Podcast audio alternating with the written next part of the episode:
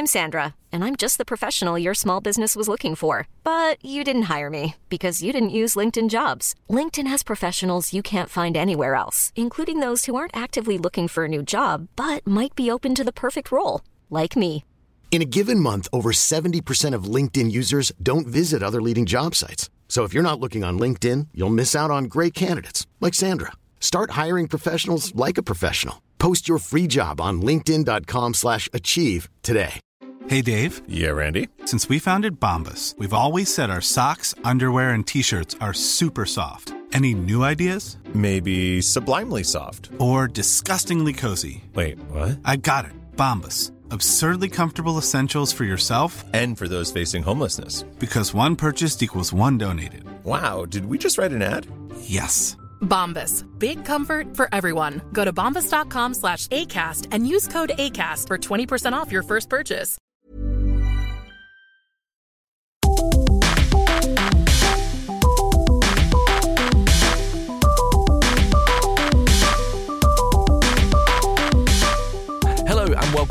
Signal for the month of July, the podcast from the MediaNet, the Church and Media Network. Hope you are doing well. I'm your host, James Poulter.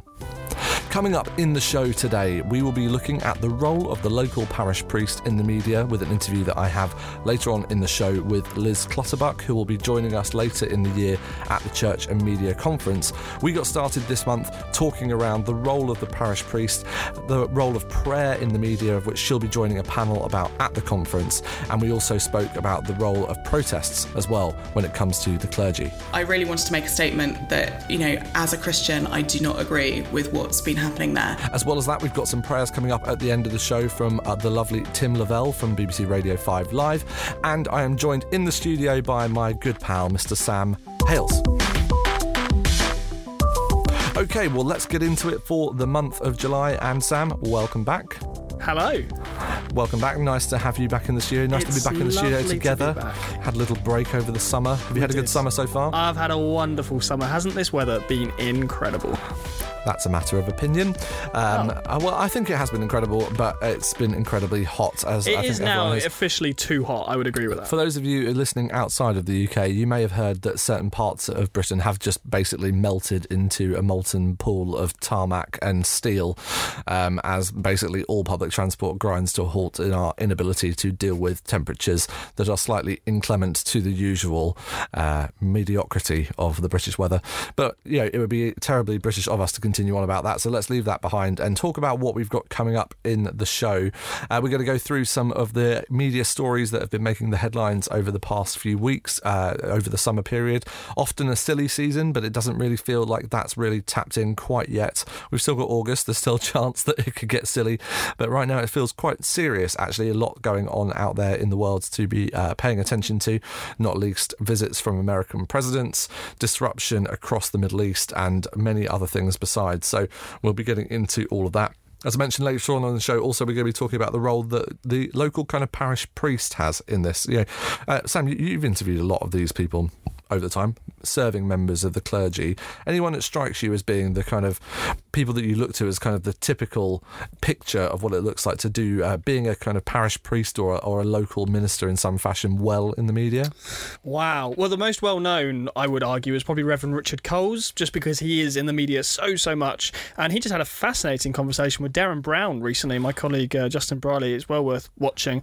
Um, I thought it was actually a really good example of Christian and atheist kind of discussion and dialogue. And I think increasingly in, in our world, we're finding it hard, all of us, I think, to, um, to, to sort of move away from the shouting that goes on on social media and sit down and have a proper conversation about things that really matter. So, uh, yeah, Derren Brown and Reverend Richard Coles conversation was good. But I think the answer to that question really is there is no such thing as a typical parish priest. I mean, uh, you know, the Church of England has always been a broad church. Um, but if you just look at the kinds of people doing that kind of ministry, I would argue it's quite broad. If I had one critique, I would say that still I think we've got a bit of a class problem um, in that you you could argue we need more people from more working class backgrounds in that kind of ministry. Um, but generally, I think there's no typical parish priest anymore. Well, Liz and I get into that discussion later on in the show. We also talked about the role of women in leadership and diversity as well, in terms of representing the church well when it comes to the media and how she deals with sometimes being asked difficult questions when going in for interviews just because she's wearing a dog collar. So that's coming up in a little while. But let's get into some of the news stories that have been making the headlines in recent weeks.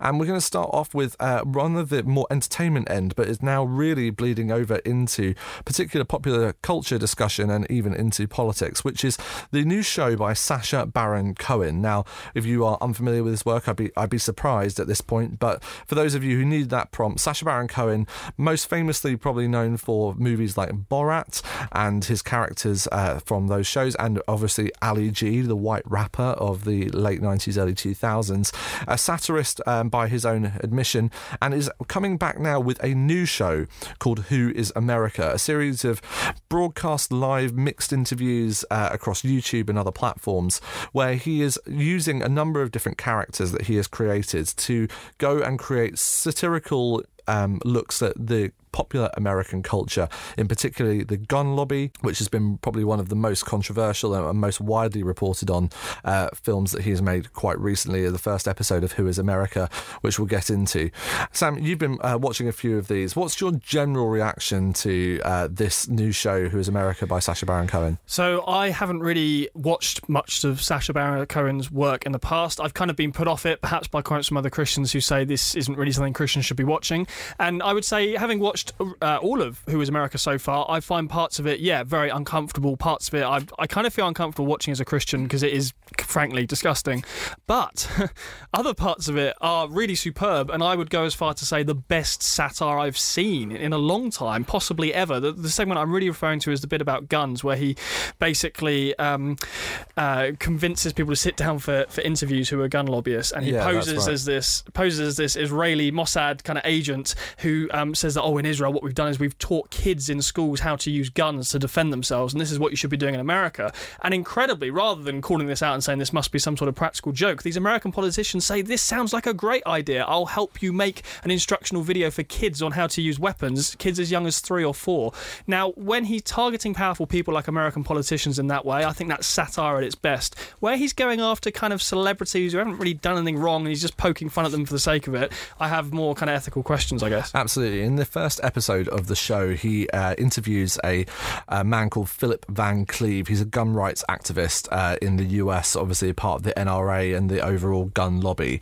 And uh, whatever your opinion is on that, it, what comes out quite strikingly from it is the ability for uh, Sacha to be able to kind of manipulate that situation um, to such an extent that he actually you know gets this guy to go along and create a kind of guns for kids video, which is quite astonishing thing to watch actually, and, goes to the heart of the, some of the issues that I, we all are familiar with when it comes to the gun lobby in the US at the moment. And this has really ruffled some feathers across the political spectrum. Uh, Sarah Palin, obviously the uh, Tea Party activist and previous uh, presidential candidate, uh, came out this week saying that this was evil, exploitative, and sick um, in response to the way in which uh, Sacha Baron Cohen has conducted himself. Whereas a number of others have obviously said, oh, well, this is actually really uh, good for us. It, you know, it's good that he has created this dialogue amongst popular culture. Um, but you know, a number of places, for example, Ted Koppel, one of the um, uh, yeah, kind of more, I suppose, left-leaning uh, politicians that is in this debate. It says, "I felt sorry for the guy," which we're, is obviously how we're all supposed to feel. So it's an interesting kind of mixture between. He does poke the bear quite heavily on this one. And I think he does tend to really go after the right wing, America. Um, there are one or two glimpses where he feel I feel like he's satiring parts of the kind of far left, and I, I think that's a good thing. I think that actually, where you're just going after one end of the political spectrum with your satire all the time, I'm not surprised that some Americans, frankly, just switch off and say this isn't for me. I think that the most clever satire surely is where you attack both ends of both extreme ends, um, and then that way people don't feel like they're being picked on, but they feel like actually you're, you are saying something in, and you're speaking into the polarity that exists and, and trying to sort of call that out. That's right. And um, the thing I was a little bit concerned with, I suppose, just watching that first episode, um, has been you know, I've just been in America this week, and I've seen you know kind of a, a number of dialogues. I was I was in New York and, and New Jersey, so you know obviously predominantly a kind of um, you know democratic state, uh, you know kind of more uh, you know left leaning in general. Obviously the home of things like the New York Times, which obviously has been a massive critic of uh, both the NRA, the gun lobby, and obviously the Trump administration, but also Trump's hometown. And so you do see both ends of the spectrum played out on the streets, and you know wherein uh, you know this kind of thing came up in conversation was quite interesting was around that you know yeah he is you know really kind of pushing people. He's putting that kind of satire that we we can sit here and laugh at perhaps being one step removed from it from being outside of the US but when you're in that culture you know guns are a part of the the rhetoric. It's part of people's experience day to day. You see policemen walking around. You see the army uh, you know kind of walking around with with heavily kind of loaded weaponry. And so you know that it's part of the fabric of the kind of American society. But what he also does is push these people to the point where I almost worry that he's either reinforcing their thoughts about the left in particular, um, or he's actually, you know, kind of potentially putting himself and others in danger of, you know, kind of sparking some real controversy amongst those people. You know, is it okay to do that? You know, should he? Is this a good thing to be doing? It, it was yeah. my worry. It's a really good question. Uh, my answer to is it a good thing is it for me it depends on which segment of which episode you're watching, and for me there's a there's a massive variety. And one thing that I'd encourage people to do, which I've I've been doing and have found helpful, is to Google the uh, response from the people featured. And sometimes when you Google what people said afterwards, sometimes they just say, "Oh, I hold my hands up, he got me." But sometimes they say, "Well, actually, here's the context of how he got me." And he locked me in a room, took away my mobile phone, took away my manager. This is one celebrity speaking. Um, the camera crew pretended they couldn't speak English. So when I raised concerns saying, "I think this is really bad, please help me get out of here," they pretended they couldn't speak English.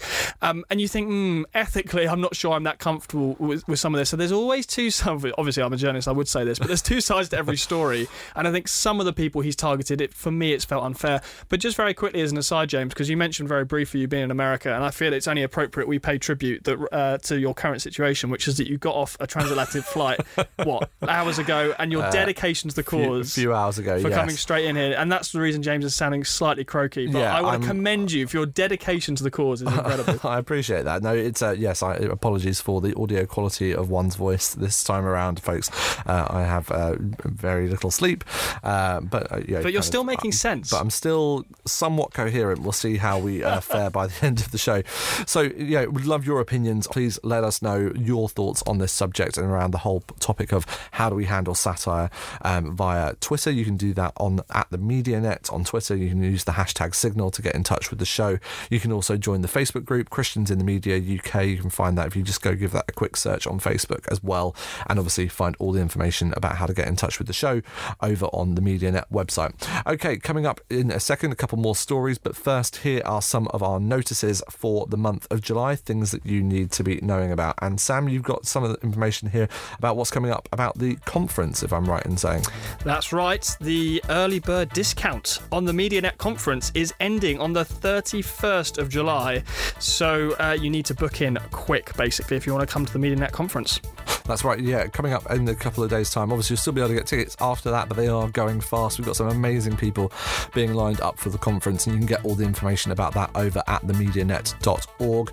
So if you need to check that out, uh, that's good. We've also got something coming up for those of you that are based in London or the Southeast, which we know obviously many of you are listening in as you let us know, is that we're starting a new monthly meetup for those based in the area or anyone that's visiting town uh, during the time. It'll be a casual kind of drinks and networking opportunity hosted in the Tog Studios uh, from Tim Plimming. Those of you that heard uh, Tim's interview in the last month's episode, uh, the first one is going to be kicking off on the 10th of September, there'll be a tour of Tog Studios with Tim at 6 pm, uh, which is just over in Langham Place across from uh, BBC Broadcasting House, if you know where that is. And then there'll be some uh, you know, drinks reception afterwards. So if you would like to get in on that, you can find out in the newsletter, which can be winging its way to you. If you're not a member of the newsletter, sign up on themedianet.org, and you can also check out social pages to RSVP for that as well. So, those things coming up conferences and drinks receptions, all good things. Okay, we'll be back in one second with more stories that we should be looking at this month on Signal. So, Sam, second story that we wanted to pay attention to is really the reaction to some of the controversy that has been rolling on since Facebook has been announcing its last quarter's earnings. It lost $120 billion in market value in less than two hours on Wednesday, the 25th. That's uh, the, the, this week they're recording, which is somewhat astonishing uh, in terms of its you know, kind of market cap. Obviously, I'm sure many of that will be uh, recovered, but that's a 23% fall in uh, after hours tra- trading um, which is you know, one of the kind of biggest declines in its stock value um, during its entire history.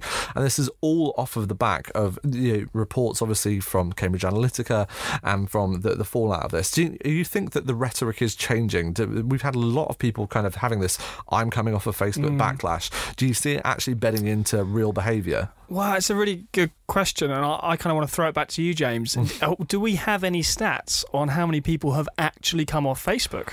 No, not particularly. In fact, actually, Facebook's numbers seems to have actually grown over that time, so they're yeah. still hiring and they are still also uh, increasing user numbers.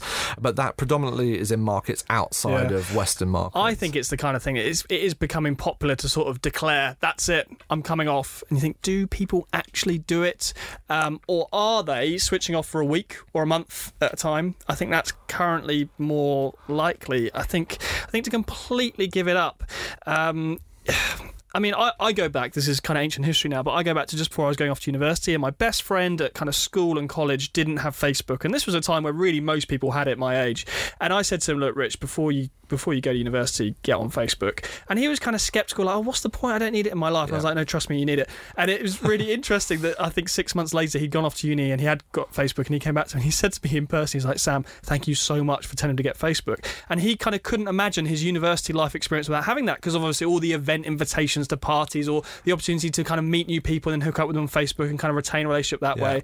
And I just think it's become such a huge part of our lives that to give it up is, is kind of one step too far. But what I find fascinating is Facebook's kind of advertising campaign you would have seen recently of putting up ads on bus stops and in That's newspapers right. saying, you know, we're against fake news too, um, and their announcement that you're going to see less content from pages in, in your newsfeed, instead you're going to see more photos. And it's this nostalgia thing of let's take it back to a bit like my friend Rich at university, where Facebook really was where people created events. It really was where you saw people's photos. It was a social platform and not a kind of political campaigning platform where we all argue about fake news and Donald Trump. That's right, and it's quite interesting. This week, um, Zuckerberg uh, did a interview with Kara Swisher from Recode, um, the the technology uh, news uh, site over in the US for the Recode Decode podcast. I recommend guys going and checking that out if you haven't listened to the interview. And what was really interesting was he was talking about the reorientation of what Facebook's mandate is away from just being about so heavily related to news and the news feed, and re-establishing particularly an emphasis on things like groups and community pages.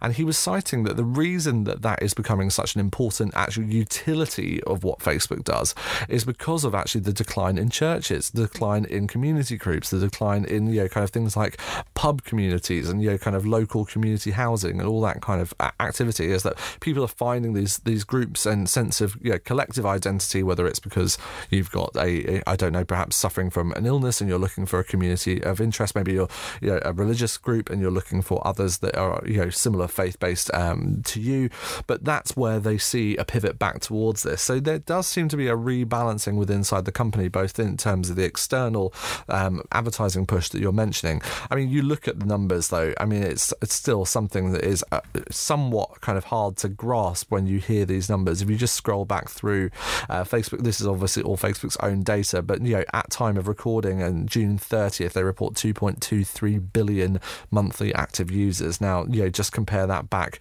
uh, you know, kind of over 12 months ago, and it was it was less than 2 billion. So that increase continues to just go and go.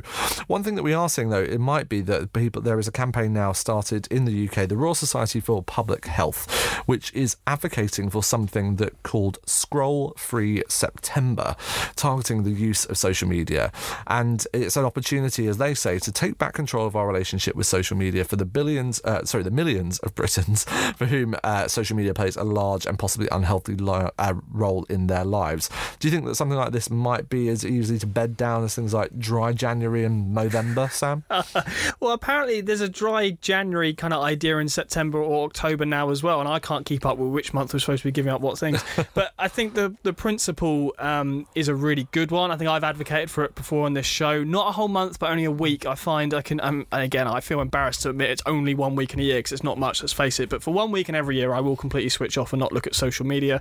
Should it be a month? Yeah, perhaps. But, you know, I can't give up my job for a month, unfortunately, and my job requires me to be on social media. And I think most of us work in the media. There's probably a social element to what we do in terms of our job. So I think, for me at least, a week is doable, a month is not. Yeah, and I think it's quite interesting the reasoning that they're putting behind this. If you dig into um, the Royal Society for Public Health, who are the ones who are advocating this idea of um, scroll free September, they cite a couple of different interesting stats. One, they say 91% of 16 to 24 year olds use the internet for social networking. That doesn't seem particularly surprising.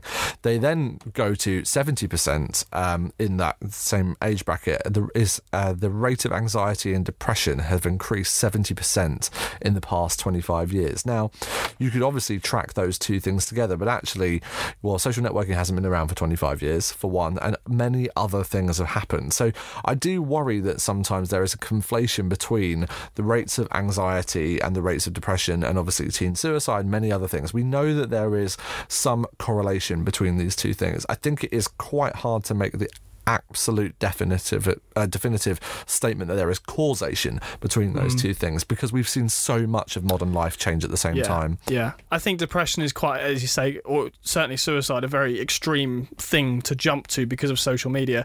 For me, I worry about smaller scale things. For me, it's more about attention spans and how it's more difficult to read a book now than it was even 10 or 20 years ago. You know, the, the distraction thing. Um, and don't get me wrong, I think we should be concerned about online bullying, for example. But, but even I kind of want to say something similar to what you just said about depression, because the thing with online bullying, I always think is, of course, it's wrong. Don't get you know, I'll never say anything else. At the same time, bullying has always happened, and sadly, I think will always happen.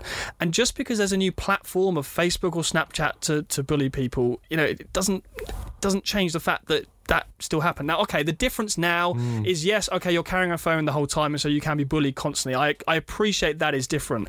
But again, rather than just saying, oh, depression's going up, it's all social media's fault, or oh, isn't bullying terrible, we must do away with Snapchat, you know, it's, it's too simplistic for, yeah. for my life. I mean, cyberbullying is quite an interesting one. According to the same stats there from the Royal Society for Public Health, uh, seven in ten young people have experienced some form of cyberbullying. So, you know, there's clearly a problem there. Yeah. 56% of young people but say I they're likely to quit social well, media. Well, even that, seven in ten people have experienced cyberbullying. How many kids have experienced non-cyberbullying? Yes. I would I would argue it's probably the same figure. Yeah, and I think you're right to highlight some of those other issues as well, right? So there's also this thing here: one in five young people wake in the night to check messages on mm. social media.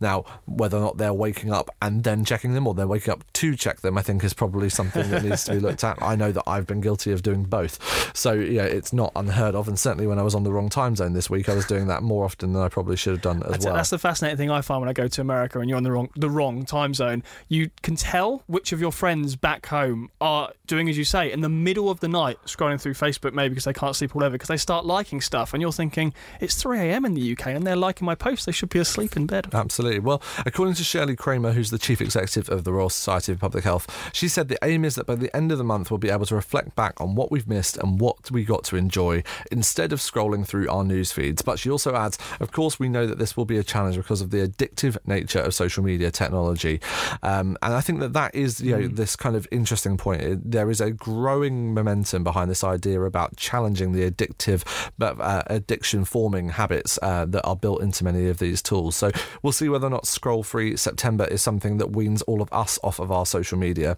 One person that I can tell you that is not trying to wean herself off of social media is our guest on this month's episode, which is Liz Clutterbuck. Liz is a long-time friend of ours um, and also a new um, clergy member and is heading off to look after her own congregation um, now that she's finished her curacy, should I say, um, in the coming weeks and months. I caught up with her last week uh, before I jetted off to be on another continent and be very tired uh, to talk about the idea of what it looks like to be a clergy member in the media Liz has got a lot of experience in this, having worked in the media uh, industry for the Church of England in an official capacity before being a member of the clergy herself, and has subsequently found herself in the spotlight both on things like Sky News, in various different interviews for Radio 4, and has you know become a part of maybe one of the number of people that you'll regularly see the Church of Media, uh, the Church of England putting forward as a media spokesperson. She's obviously also a female member of the clergy, which came up in our discussion, and we also talked about the recent protests that have been going on against the Trump administration in the UK, of which she also took part. So, coming up now on Signal, here is Liz Clutterbuck, my interview with her from last week. I'm Liz Clutterbuck, and I'm a curate at Christchurch Highbury, which is a church in North London. I've been there for three years since I was ordained in 2015 and I'm also a part time freelance researcher researching things to do with uh, church impact and church growth. And so, Liz, we've known of one another and known one another for quite a long time, but I haven't seen you in a little while. So, in between, you know, you're starting your curiosity and now, you've also been doing a lot of stuff in the media. You've had a presence. You've been kind of, I've seen you popping up on things like the breakfast on BBC and Sky and things like that. What, where has that kind of come about from? Where did this, your first encounter, I suppose, with being a, a future clergy member, or I suppose, could you call yourself a clergy member now? Yes. Yes. yes. Is that official? yes. No, definitely clergy. definitely been clergy for three years. But in the media? In the media. So I guess really it comes from social media. So I first did uh, media stuff on behalf of the Church of England when I was an ordinand, when I was training for ordination at St. Mellitus. And uh, I somehow, I can't even remember quite how it happened, got known by the media team at the Church of England as somebody who had started training for ordination at the um, the miracle age of being under 30. and so I went in and did some work uh, with local radio stations on the BBC um, about that. Um, that's probably the first bit of media stuff I did for the church. I think prior to that, I'd sort of done odd bits and pieces of local radio and, and things like that. But I think Twitter was the way in which I formed relationships mm. With um, different organisations and different people. Um, alongside that, I'd actually done some work with Tearfund, that was a social media project so I'd been invited to go to Uganda with two other Christian bloggers. I was blogging and, and tweeting. And um, so that was another way in which I guess I became known as somebody who was a communicator. Where did your interest in social media in particular come from? Have you always been a kind of technology person, or did was there some inciting incident that got you excited about that? No, uh, I actually for ages refused to join Twitter. And then in 2010, I was doing intentionally doing things for the first time. I had a list of things I wanted to do for the first time, and uh, joining Twitter in January 2010 was one of the things. Um, but it turned out to be sort of my place. I found a lot of people that I got on well with. I enjoyed making new relationships with people, and very quickly I started to see how it was a really good place in which to communicate and build relationships. Uh, and then I guess I then started thinking about it a bit more theologically and a bit more intentionally. And uh, within 18 months, I started theological college, and by that point, I already had quite a clear understanding of how I was using Twitter mm. in terms of my faith and uh, my role in the church most people's experience of Twitter is quite varied. Mm-hmm. um, and particularly, I suppose it would be, you know, my assumption would be that being a white female member of the clergy publicly putting herself out there into the world that that can sometimes not always go to plan perhaps. Have you had any experience of that so far? Yeah i mean luckily i've actually come off quite lightly. Um, so compared to some people with a really strong profile or people who really put themselves out there on particular issues um, i'm some i sort of made a decision a few years ago about the issues i was willing to raise my head above the parapet for. And one of those was the issue of women in leadership in the church um, but I guess my most negative experience has probably been when I've had the highest exposure to people. So um, around the time that I was ordained three years ago, uh, there was a, a, sort of an odd thing that happened with a BBC radio program where I was featured on that, and I remember getting tweets from people suggesting that I was brainwashing them because I was a Christian and um, that uh, you know why should the church have such a high profile in society. But it was really only a tiny number of incidents and not anything that got particularly personal. And my policy was just sort of blocking them and, and moving on and not really engaging. I'm really impressed with people like Kate Bottley who do engage and you know do so often in quite a prayerful way. Mm.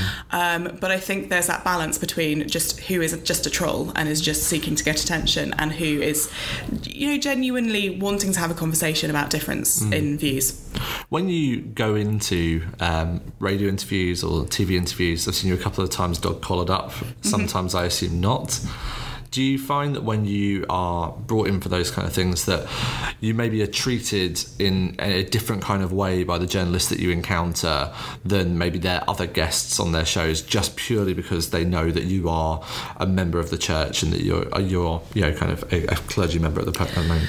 Yeah, it's, it's interesting. So I, there are a few occasions when I deliberately dog collar up uh, so that people know Stick that on the uniform, part, yeah. yeah, that it's part of my identity. So for TV, I would always do that because, well, particularly if I'm speaking on behalf of the Church of England, um, which quite often is is how I get into those positions, because it's important for people to see that that's who I am. And I think especially as a woman and women still being a minority. I mean, we're not actually a minority in the church, but in people's understanding of who a vicar is, Yes. they're normally going to think of a middle-aged man. Yeah. Um, what I'm fascinated by is, is the response that I get. It tends to be less the people who are interviewing me and more the other staff around them. So if I go into the BBC, I often have really interesting conversations with the producers who are then like taking me down because they've just got a lot of questions and they often do not know very much about the Church of England. Um, the last time I went to the BBC, I ended up having a conversation about why people eat fish on Fridays with the guy who was showing me out of the door. But again, it was just things that came up because of what I was wearing. Yeah. Do you find that people are maybe more willing to open up and ask you for advice or those types of things, particularly from you know, what type of things do journalists in those situations or people in the media that you've encountered? Do you have have people done that with you? Yeah, I mean, I think uh, one of the things. Um, so I was I was at something at BFI a little while ago, wearing a dog collar, not actually because I was there in role, but because I'd come straight from a funeral visit. But I ended up talking to some people who work in the film industry, and uh, it was to do. That there was a film in in the mix that was about exorcism. So I then ended up having lots of questions about what the church's view on exorcism is, and what I personally did, and had I ever done an exorcism, and that actually was quite interesting because you know in that world where so many people have you know they've watched The Exorcist, and so they have, you know they have that idea. So being able to talk about what the church actually believes about you know spiritual matters and you know the fact that every diocese has a, a, an exorcist and Yeah. a policy on how to do this. So Are you really your diocese exorcist? Okay, just checking. no, It's important to know. No, um, but um, yeah, the you know the church does actually deal with those things. Mm. Um, but you know when it's somebody who looks a bit more like. I don't know, you know, just somebody who's out for an evening at the BFI and able to have that conversation, I think it has quite an impact. You're going to be joining us at the Church and Media Conference in October as the, the chaplain to the conference, I believe.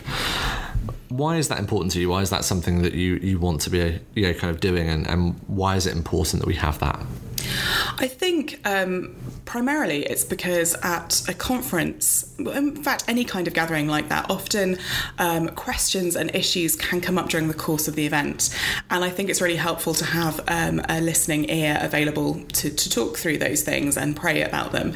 Um, and I think, particularly in the area of media, it's really important because um, there's kind of two sides of it. There are those of us who are people of faith who pop into the media world sporadically. It's you know it's not what I get paid to do. It's something that I've just had calls to do on occasion. But for those who are in it, you know, all the time, I think it can be quite an isolating experience and one where there is a lot of criticism directed.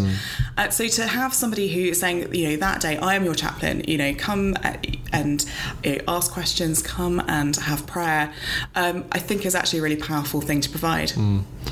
What type of thing would you think that most of the media professionals that you've encountered with struggle with when it comes to prayer? Uh, Do you know many Christians that are in the media, for example? Yeah, I mean, actually, my congregation has a number of people who work in the media. And I think one of the things is around the area of how people view people of faith.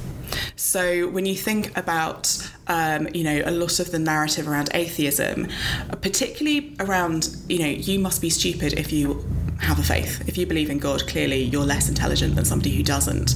And so in the competitive world of media, where people, you know, often are highly educated and, you know, it's a competitive environment, you know, that can often be a negative and people can be quite reluctant to share that they are a Christian. Hmm. Um, so it's it's being alongside them in that. But I think also the fact that people who work in the media, and I mean I, I know a few people who work, um, you know, in, in you know, really front end journalism, you know, current affairs stuff, where they witness quite a lot of traumatic events. And so actually being able to provide support through that is really important too. Yeah, absolutely. You're obviously coming to the end of your curacy. You'll be looking for somewhere this year, I suppose, Yeah. to move in, into. As you think about having to lead a congregation of your own and, and stepping into church leadership in a different capacity, do you wrestle at all with the tension of the need now for doing social media, mm-hmm. the kind of press and publicity element Yeah. of starting a church? How much do you feel like you're stepping into a kind of clerical kind of calling versus being an entrepreneur? It's a really good question. I think that there is quite a lot of overlap between the the sort of the need to entrepreneur and lead churches. Um, there's there's been a question for a few years with the rise of ordained pioneer ministry about whether there's just a certain group of priests who are pioneers. But I would go more with the idea that all priests should be pioneering in some way. Um, and I think, you know, as I look ahead to potentially leading my own congregation uh, somewhere, you know, that it's it's really difficult because there are so many things that you need to do. What I'm grateful for is I know that I've got some of the skills in terms of social media to be able to to I don't know launch something if I needed to. Um, but at the same time, I'm aware that different places have different needs as far as that's concerned. My current church, we haven't got that much of a social media presence. It's not really where most of the people are, but it's been useful in different things in terms of our local community. But I think, you know, there's always new things. I think being open to try something new is really important. And, you know, with media and tech, I think that's quite a good opportunity to do that. Do you feel any particular pressure to be yourself as a personality in that sense, particularly as you step into not just being a part of a team but leading something? Yeah, I mean, my my key word for everything to do with, with social media and kind of how I try to to work in ministry is about authenticity. So I'm very clear that you know my authenticity includes being active in social media. Um, it includes being somebody who loves baking cakes. Includes being somebody who has a large network of friends and loves to travel that's what makes me me. And so, actually, what I would love is for every member of a congregation that I was leading to also feel that they are able to be authentically who God has created them to be, um, and that it's a safe place in which to do that.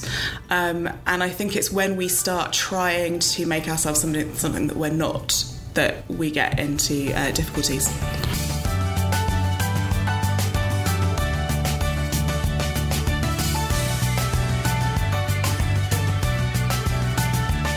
So, one of the things that you've been recently involved in is some of the demonstrations that have been going on Yeah. publicly, and we've been seeing a number of, particularly in relation to the Trump visit and Yeah. other things, um, a number of clergy showing up to those things. Just what, what's been your experience of that? So I decided to go wearing my dog collar, mainly to show that not all Christians support Trump. And I, we know that that's not the case in the UK, but in the States, we know that 80% of American evangelicals voted for Trump.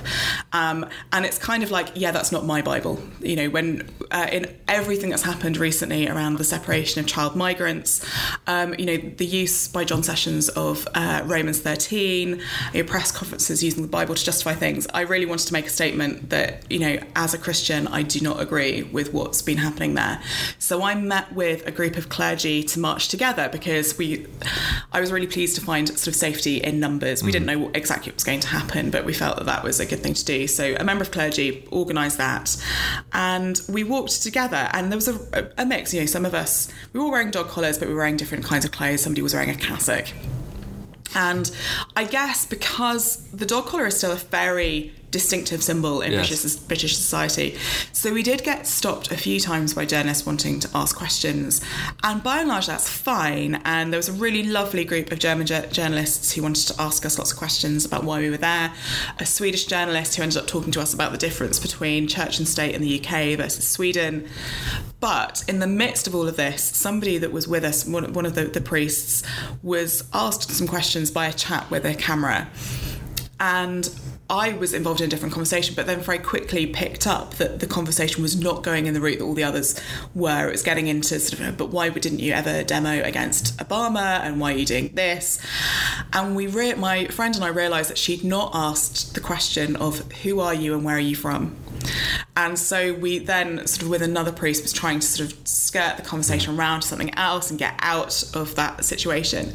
And it showed me just how easy it is for us to get into situations that are uncomfortable and mm. could be used against us, the church, you know, what we were marching for. Because this guy, you know, when he was asked where he was from, just said YouTube.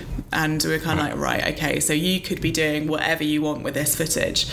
Um, and it's just a reminder that, you know, whilst there is a benefit with a dog collar, that people, you know, kind of go, oh, a priest, you know, let's ask some questions, it also can make us targets for those who would seek to use words against what we're saying or what we're trying to do. Yeah. Um, it was quite a valuable lesson and, and also demonstrates the importance for all of us to know what's the best thing to do in those situations. Is it purely down to that there needs to just be more media training for priests overall? Because everyone that walks down the street with a dog collar, you know, yeah. we saw last year, obviously in the wake of the Grenfell Tower incident, particularly, mm-hmm. that, you know, people of faith and particularly faith leaders were suddenly being put on camera yeah. left, right, and centre, and not all of them would have been prepared for that. Yeah, I mean, we get a certain amount right at the beginning, um, and it varies diocese by diocese, but I know that I've really benefited from some of the training that I've had. And like to be honest, I would still like to have more because there's still things I don't feel as confident in. But yeah, you're right. The, the fact that we make a point of walking around in dog collars means that we need to know how to respond. And to be honest, that could be anything from somebody putting uh, a camera in our face to asking really difficult questions or being abusive. You know, you never know what, what's going to happen. So there's something around preparing us better for those situations. And because in the age of social media in particular, you are kind of constantly available and yeah. always on in that sense. Yes, and also the fact that, you know, we know how easy it is for something to go viral. So um, it, this is a really uh, sort of silly example, but when I'm wearing my dog collar, I never sit in a priority seat on the tube because I don't want to be the person who's got their eyes kind of stuck in their book or on their phone, who misses a pregnant woman who wants to sit down. And all it would, you know, it's bad enough that the pregnant woman might go, oh, there's a vicar, and they're not even standing up. But if somebody was to then capture that on camera or, you know, do yeah. something that went on social media and went viral, it would be horrific and it's such a silly thing and you know i now make a point of you know sitting way away but, from them yeah but, but we've seen people yeah. sitting on the floors of trains in oh, protest well, yes. so you know sometimes these things do go viral yeah. for that reason yeah it's interesting and i wonder if actually other clergy also feel this pressure of you know when I talk to people about you know how private should I be or you know kind of like how should I use social media in particular I always tell them that you're just one screenshot away from yeah. downfall right is yeah. it just because you think it's happening in private in a mm-hmm. direct message or something like that yeah it's really not yeah do you think that there is a, a good enough understanding of that paradigm yet within the within those who are kind of in full-time ministry I think it's getting better but the thing that really upsets me with social media in the church is how happy we are to fight within ourselves. Um, I've seen that just this week. I mean, we all know that there are major divisive issues in the church. We don't seem to care that there are other people who watch those battles raging in a public forum.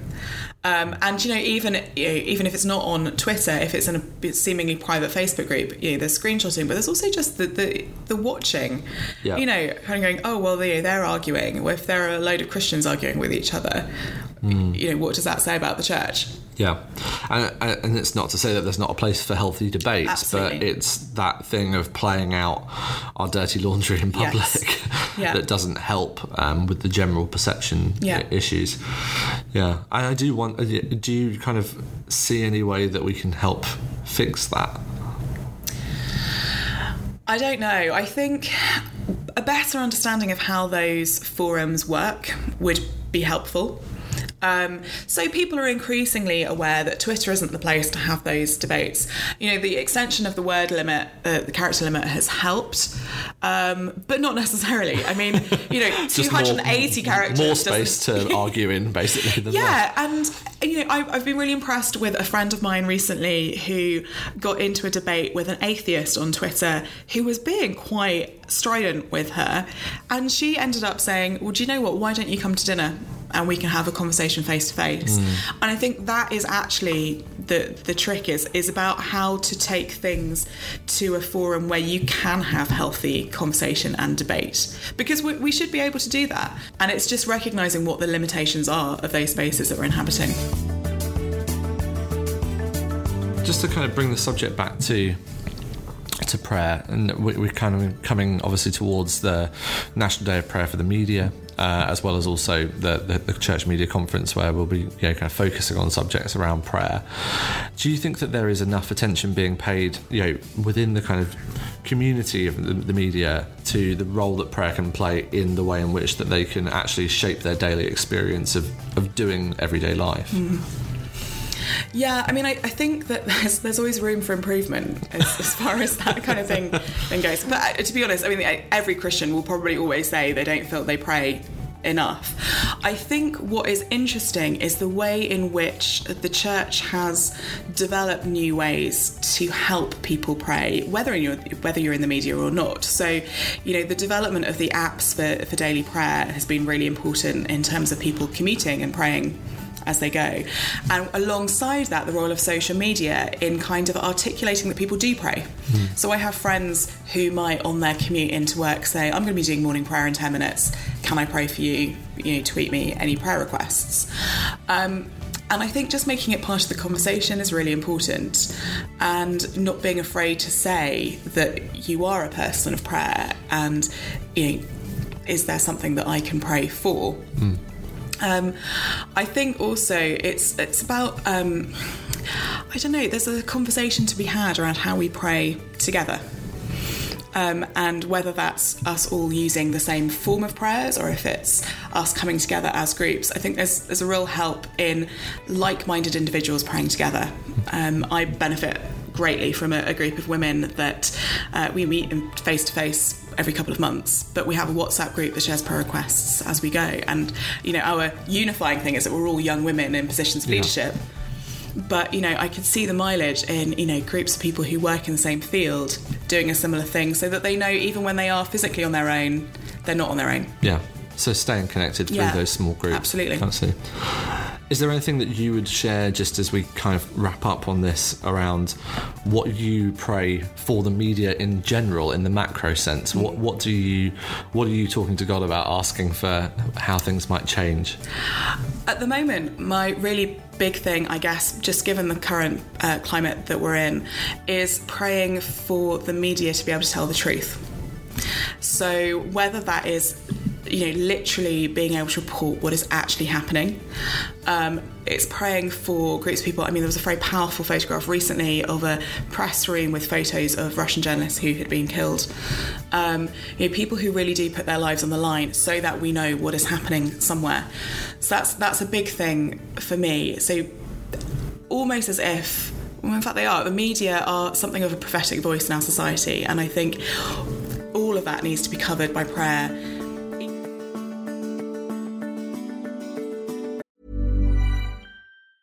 There's never been a faster or easier way to start your weight loss journey than with PlushCare. PlushCare accepts most insurance plans and gives you online access to board-certified physicians who can prescribe FDA-approved weight loss medications like Wegovy and Zepbound for those who qualify. Take charge of your health and speak with a board-certified physician about a weight loss plan that's right for you. Get started today at plushcare.com slash weight loss. That's plushcare.com slash weight loss plushcare.com slash weight loss. I'm Sandra, and I'm just the professional your small business was looking for. But you didn't hire me because you didn't use LinkedIn jobs. LinkedIn has professionals you can't find anywhere else, including those who aren't actively looking for a new job, but might be open to the perfect role, like me. In a given month, over 70% of LinkedIn users don't visit other leading job sites. So if you're not looking on LinkedIn, you'll miss out on great candidates like Sandra. Start hiring professionals like a professional. Post your free job on linkedin.com slash achieve today. Many of us have those stubborn pounds that seem impossible to lose, no matter how good we eat or how hard we work out. My solution is PlushCare. PlushCare is a leading telehealth provider with doctors who are there for you day and night to partner with you in your weight loss journey. They can prescribe FDA-approved weight loss medications like Wegovy and Zepbound for those who qualify. Plus, they accept most insurance plans. To get started, visit plushcare.com slash weight loss. That's plushcare.com slash weight loss.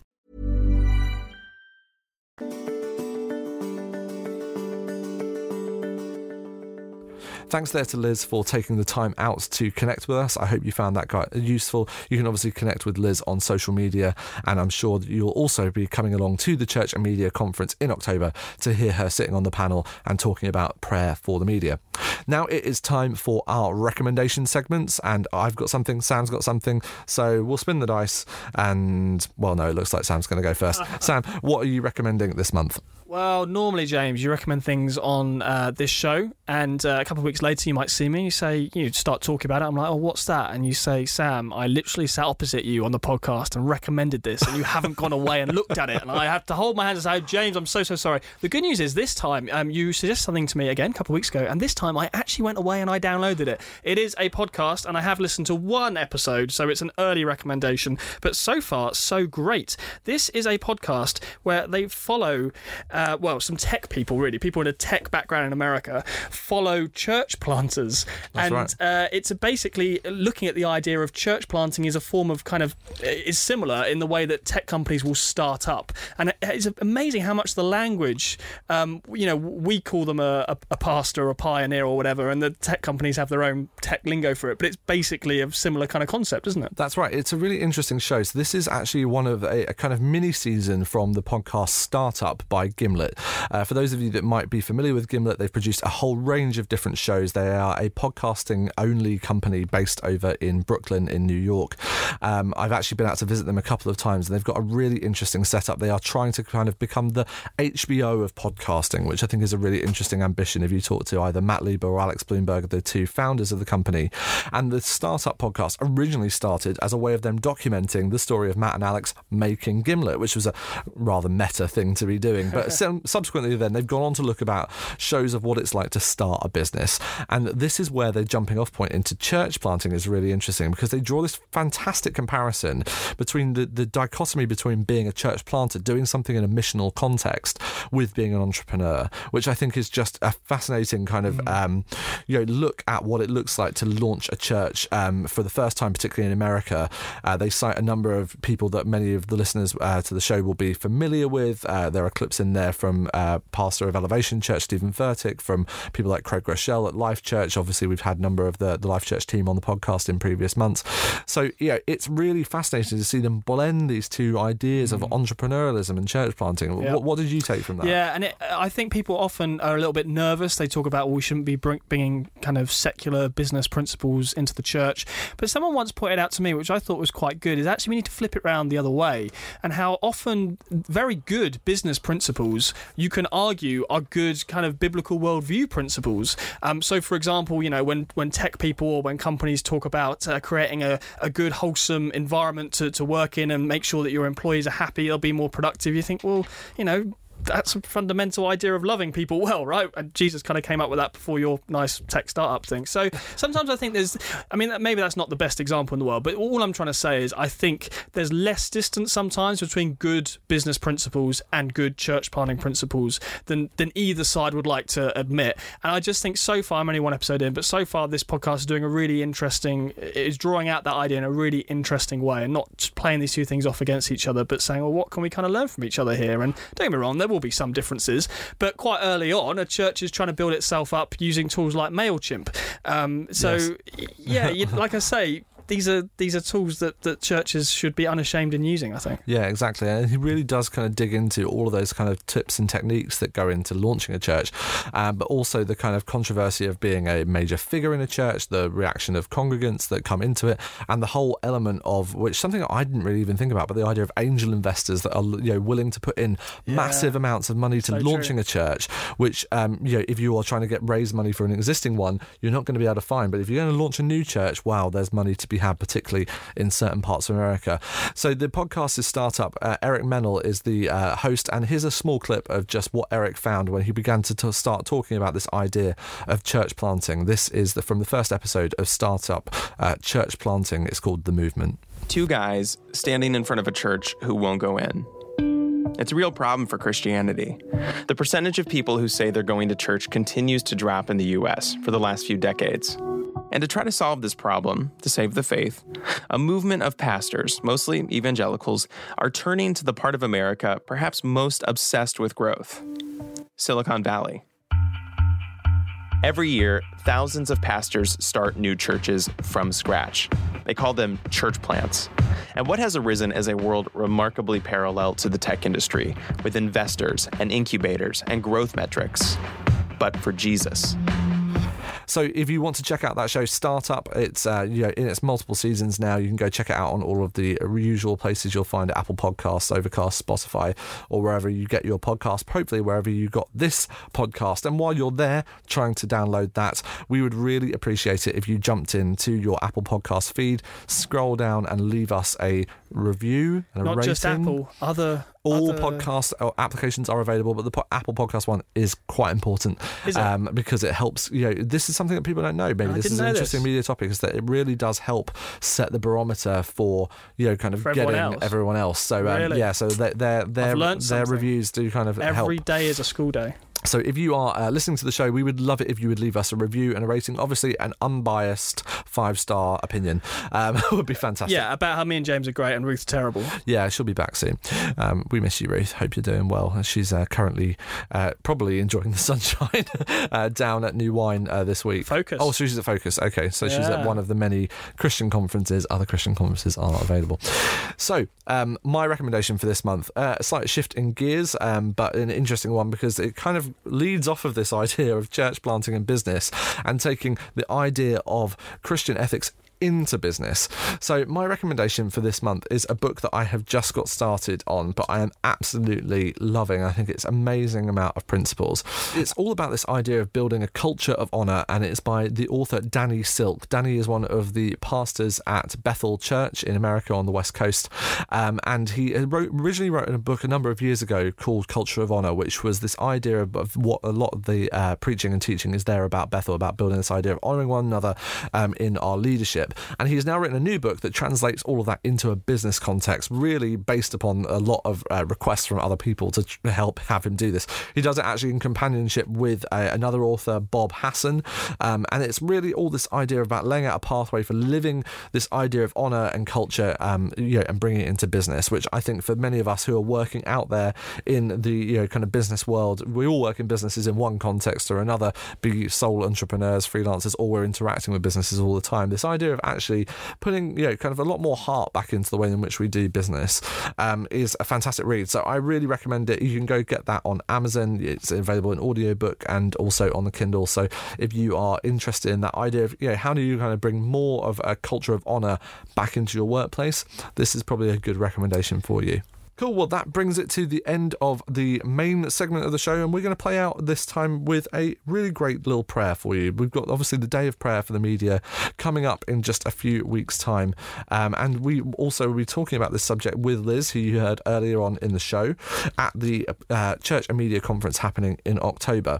So we thought, who better than to pray us out than someone that's actually working in the media every day, and that is our good friend Mr. Tim Lavelle. Tim is a BBC Radio uh, 5 Live journalist and producer, worked there for many years, and Tim has uh, given us a great prayer for the media. So as we close out this month's show, here is Tim Lavelle with a prayer for the media.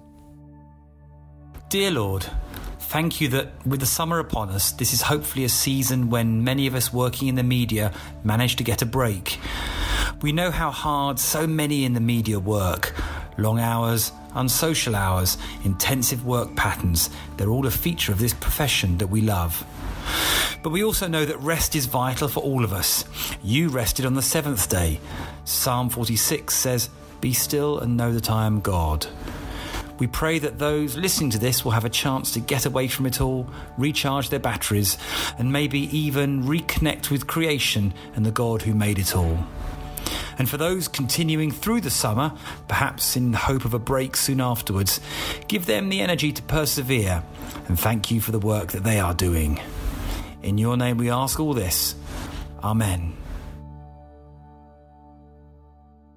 Thanks there to Tim, and thanks to Sam for joining me in the studio. Lovely to have you back, matey. Absolute pleasure. Thank you, James. And it's good to have all of you along for the ride with us. You can find out more about the MediaNet at themedianet.org, where faith and media meet. And we would look forward to the conference. If you still haven't got your tickets, you can still do that. It's just a couple of days left to get the early bird rate if you're listening to this when the podcast drops. If not, you can still get tickets. There are a few available as well. We would love to see you there. And don't forget about the new monthly meetups that are going to be happening as well. The first of which on the 10th of September at Tog Studios in Langham Place. You can find out more about that as well on themedianet.org and all of our social media sites such as Twitter, which is at the MediaNet, and use the hashtag Signal. If you want to give us feedback to the show, you can also email signal at themedianet.org if you want to get in touch with Sam, myself, and Ruth if you've got any feedback for the show. And as I said before, we'd love it if you would give us a rating, a review. We mm, kind of like five stars, I think is right Five's to say. good. Yeah. Five is good. If there was six, I'm sure you would give it, but that's not an option. So we'd love a review and rating from you. It really does help with people getting a touch of the show. And maybe if you know someone that you can send the show to, why not do that as well? Just grab your, the podcast app that you're listening to right now and send it on to someone as an encouragement. Give someone else the opportunity to get in touch with media and faith, which is what we do here at the MediaNet and here on Signal. So for now, for the month of July, this is Signal from the Media. Thanks for joining us from me, James Poulter. And me, Sam Hailes. Farewell.